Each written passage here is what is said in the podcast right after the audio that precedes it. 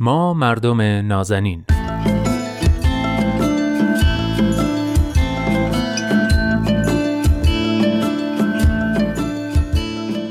سلام. من نوید توکلیم و خیلی خوشحالم که این هفته هم در کنار دوست خوبم عرستو رحمانیان پژوهشگر علوم اجتماعی میزبان شما مردم نازنین هستم و قراره که یک موضوع دیگر رو از زاویه جامعه شناختی مورد بررسی قرار بدیم. موضوع این هفته چیه؟ نفرت و رنجهایش.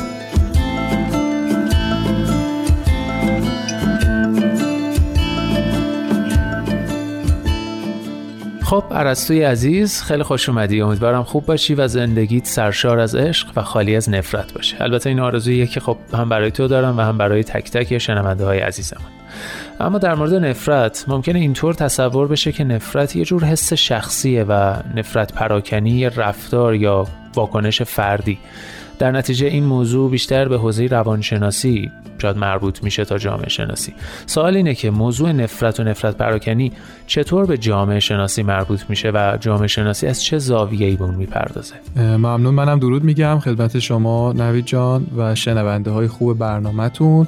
از نظر مفهومی همین الان تو ده خدا نگاه می‌کردم نفرت به معنی بیزاری رمیدگی و گریز از چیزی در واقع معنی کرده. بله. بنابراین تا حدودی میشه گفت با احساس خشم همراهه. درست یعنی در واقع مفاهیم مثل نفرت بیزاری خشم انزجار اینها مفاهیم نسبتا نزدیک به همی هستن. همونطور که شما گفتیم ممکنه این مسئله پیش بیاد که اصلا احساس نفرت رو مگه نباید به عنوان یه پدیده فردی در نظر بگیریم که خب تو حوزه روانشناسی بررسی میشه؟ بله. اما به نظر من زاویه اجتماعی داره. در کنار زاویه روانشناختی زاویه جامعه شناختی مطرحه. خصوصا توی وضعیت فعلی که توی ایران شاهدش هستیم. آها این وضعیت ایران رو خوبه که بررسی کنیم. از نظر نفرت و نفرت پراکنی. بله بله. مشاهدات من نشون میده که میزان نفرت و نفرت پراکنی توی جامعه ایران بسیار زیاد و روزافزونه. البته تحقیق دقیقی تو این زمینه نکردم یا نخوندم. اما تقریبا روی این گمانم مطمئنم که و شواهد زیادی هم می‌تونم بیارم. وقتی پدیده جنبه عمومی و سراسری پیدا می‌کنه دیگه میشه گفتش که فراتر از حوزه روانشناسی و فردی باید بررسی بشه و برای حل اون مسئله شاید چاره های بزرگتری باید بهش فکر بشه. بله. نفرت و نفرت پراکنی تو جامعه ایران رو میشه تو دو زاویه حداقل دید. هم نفرت از خود و هم نفرت از دیگری. آها. این تقسیم بندی یه چیزی شبیه دستبندی که قبلا سارتر کرده بود. البته به عقیده من این دو می‌تونه حتی در امتداد هم مطرح بشه. یعنی بله. نفرت پراکنی علیه دیگری ریشه در نفرت از خود هم داشته باشه. درسته. توی جامعه ایران تو خیلی حوزه ها داریم نشانه هاشو می‌بینیم دیگه. مثلا تو رسانه ها و فضای مجازی می‌بینیم. توی فرهنگ طرفداری مثلا فوتبال می‌بینیم. بین نوجوان ها کلا می‌بینیم جوان ها همه جا تقریبا هست. این نفرت پراکنی علیه دیگران می‌تونه علیه دیگران متنوعی باشه. یعنی هم علیه اقوام دیگر ایرانی مثل کردها، ترکها، عربها هم علیه اقلیت های مذهبی که بیشترینش شاید علیه بهاییان می‌بینیم. بله. هم ملت علیه دولت مردان دولت مردان علیه مردم مردم علیه هم و خود حتی دولت مردان علیه هم, هم دیگه بله. و علیه کشورهای دیگه.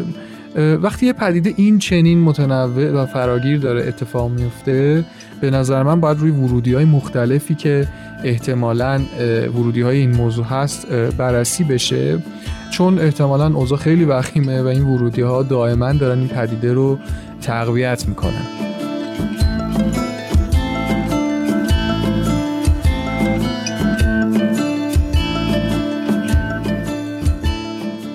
بسیار خب در مورد ورودی های نفرت و نفرت پراکنی صحبت کردی. چه ورودی هایی باعث تقویت نفرت و نفرت پراکنی در ایران میشن؟ من فکر می‌کنم یکی از این ورودی ها سیاسته توی حوزه سیاست دست کم بعد از انقلاب 57 یک سیاست دستبندی خیلی شدید بین مردم به کار گرفته شد. دستبندی آدما به خودی و بیگانه و دائما این فرهنگ سیاسی متاسفانه قوی تر هم شد. بله. ساختن یک دشمن تو دیومه و یک بیگانه که نمی‌خواد اجازه پیشرفت رو به ما بده از یک طرف یعنی یک فرم از این دستبندی. از طرف دیگه روبروی هم قرار دادن قومیت ها و مذاهب مختلف که تو خب قبل از اون داشتن در کنار هم زندگیشون رو می‌کردن. بله. یعنی هم مردم رو در روی هم قرار بدیم و هم روبروی ملت دیگه.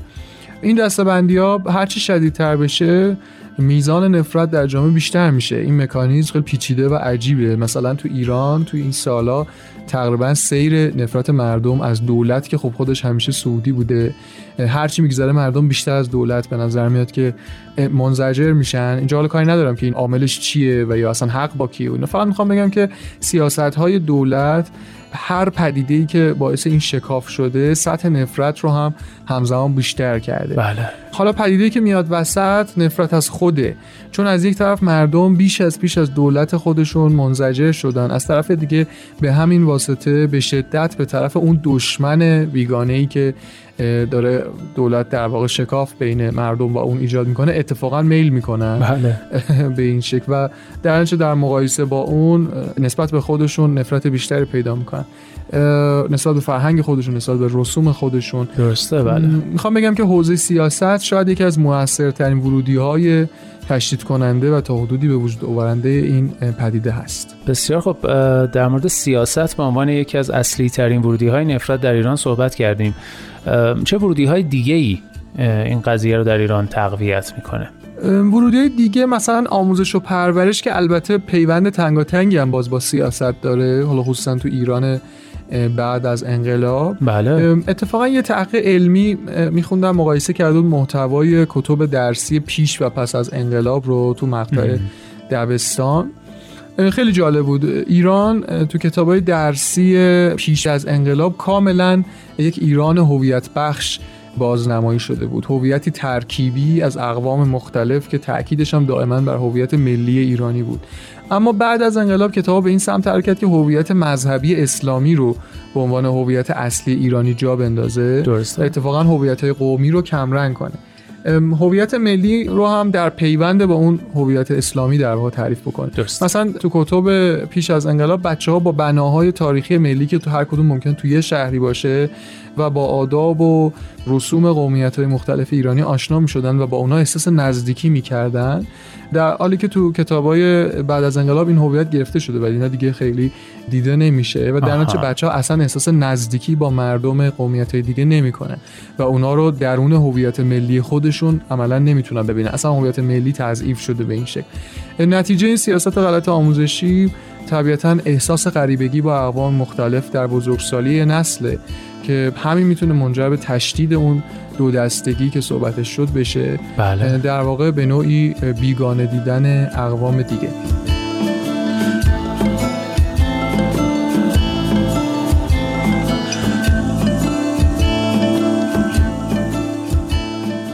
و ورودی دیگه هم داریم شاید اگه بخوایم دیگه سه تا در واقع ورودی مهم رو بگیم قطعا بله. سومیش رسانه است بله. که همیشه عامل تقویت کننده است یعنی هر پدیده که تو جامعه پا بگیره و از یه حد بیشتر گسترش پیدا کنه رسانه کاملا قابلیت اینو داره که اونو چند برابر بیشتر تقویت کنه. درست توی این سالها مشاهدات من میگه هر دو نوع نفرت پراکنی یعنی هم علیه خود و هم دیگری توی رسانه به شدت تقویت شده. بله. از یه طرف هر چیزی بهونه میشه برای اینکه بگیم مردم کشورهای خارج بهترن و ما بدتر یعنی همه چیز بی ربط و با ربط. گاهی می‌بینیم اصلا مطلبی که داره رسانه منتقل می‌کنه مبنای علمی نداره و غلط هم هست.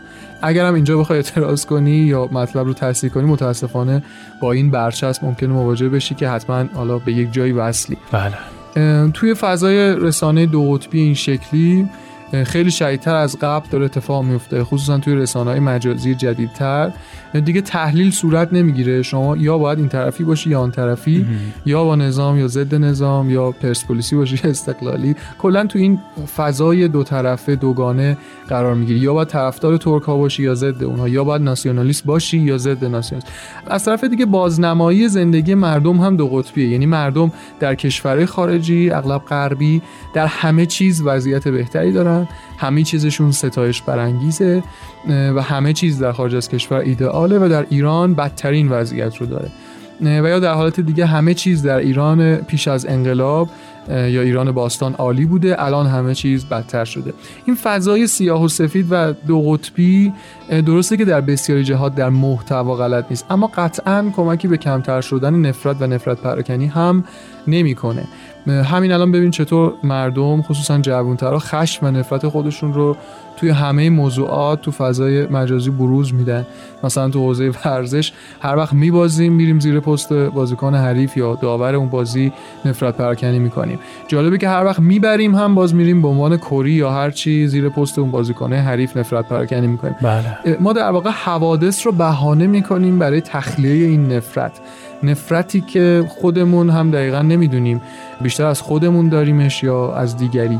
نفرتی که من فکر کنم اصلا نمی‌دونیم منشأش کجاست و نمی‌دونیم که وجودش چقدر می‌تونه ما رو بیش از پیش آزرده کنه و قطعا به نقاط مختلف زندگی اجتماعیمون آسیب های جدی وارد کنه.